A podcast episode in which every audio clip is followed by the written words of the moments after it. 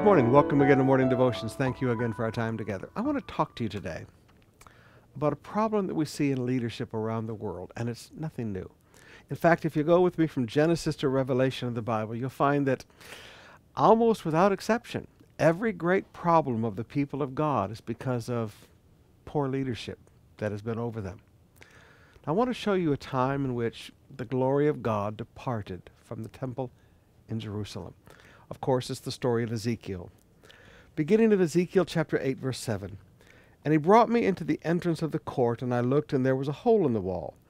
Then he said to me, Son of man, dig in the, in the wall. So I dug in the wall, and behold, there was an entrance. And he said to me, Go in and see the vile abominations that they are committing there. So I went in and saw.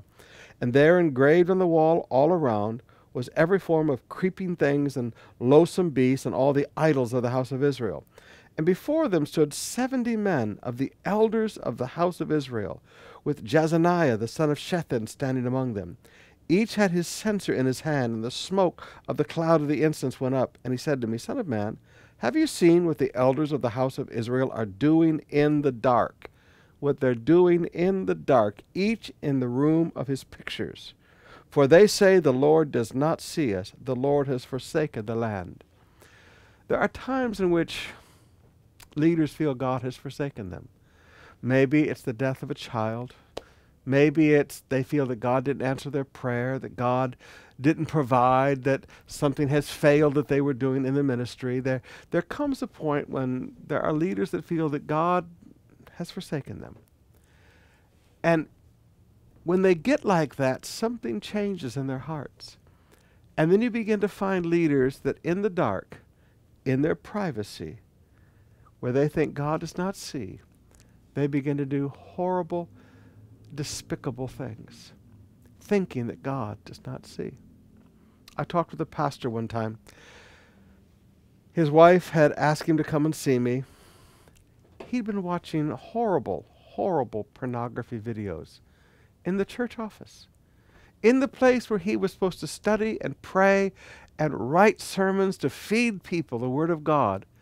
He instead was filling his insides with the vilest form of pornography. And I looked at him and I said, How could you do that in the house of God?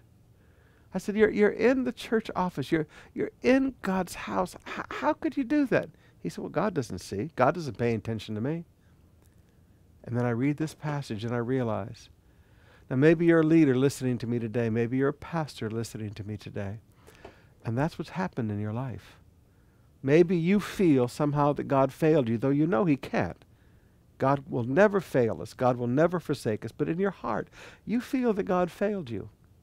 And now you use that as an excuse to, to do horrible things in your private time. My friend, God sees. And one day God will expose. May I encourage you before that date, humble yourself under His mighty hand. Ask His forgiveness. Ask Him to change your heart. Ask Him to change your life. It's not too late. It's not too late to repent. Come to God and say, God, forgive me and change me. God will forgive you, God will change you, and God will use you.